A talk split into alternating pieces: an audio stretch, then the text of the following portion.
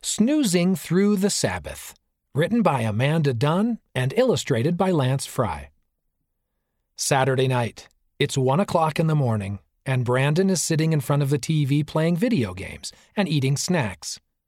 In the morning, Brandon's alarm clock goes off at 8. I need to get ready for church, but I'm so tired. Exhausted, Brandon hits the snooze button and goes back to sleep. What seems like seconds later, Brandon's alarm clock goes off again. But this time, Oh no! Only five minutes till church starts. he jumps up, gets ready as fast as he can, and runs out the door while still tying his tie. I wish church wasn't so early. At church, Brandon's parents need to wake him up to take the sacrament. His teacher needs to do the same thing during Sunday school. Brandon, can you read verse 5? Hello? Brandon? Uh, yeah.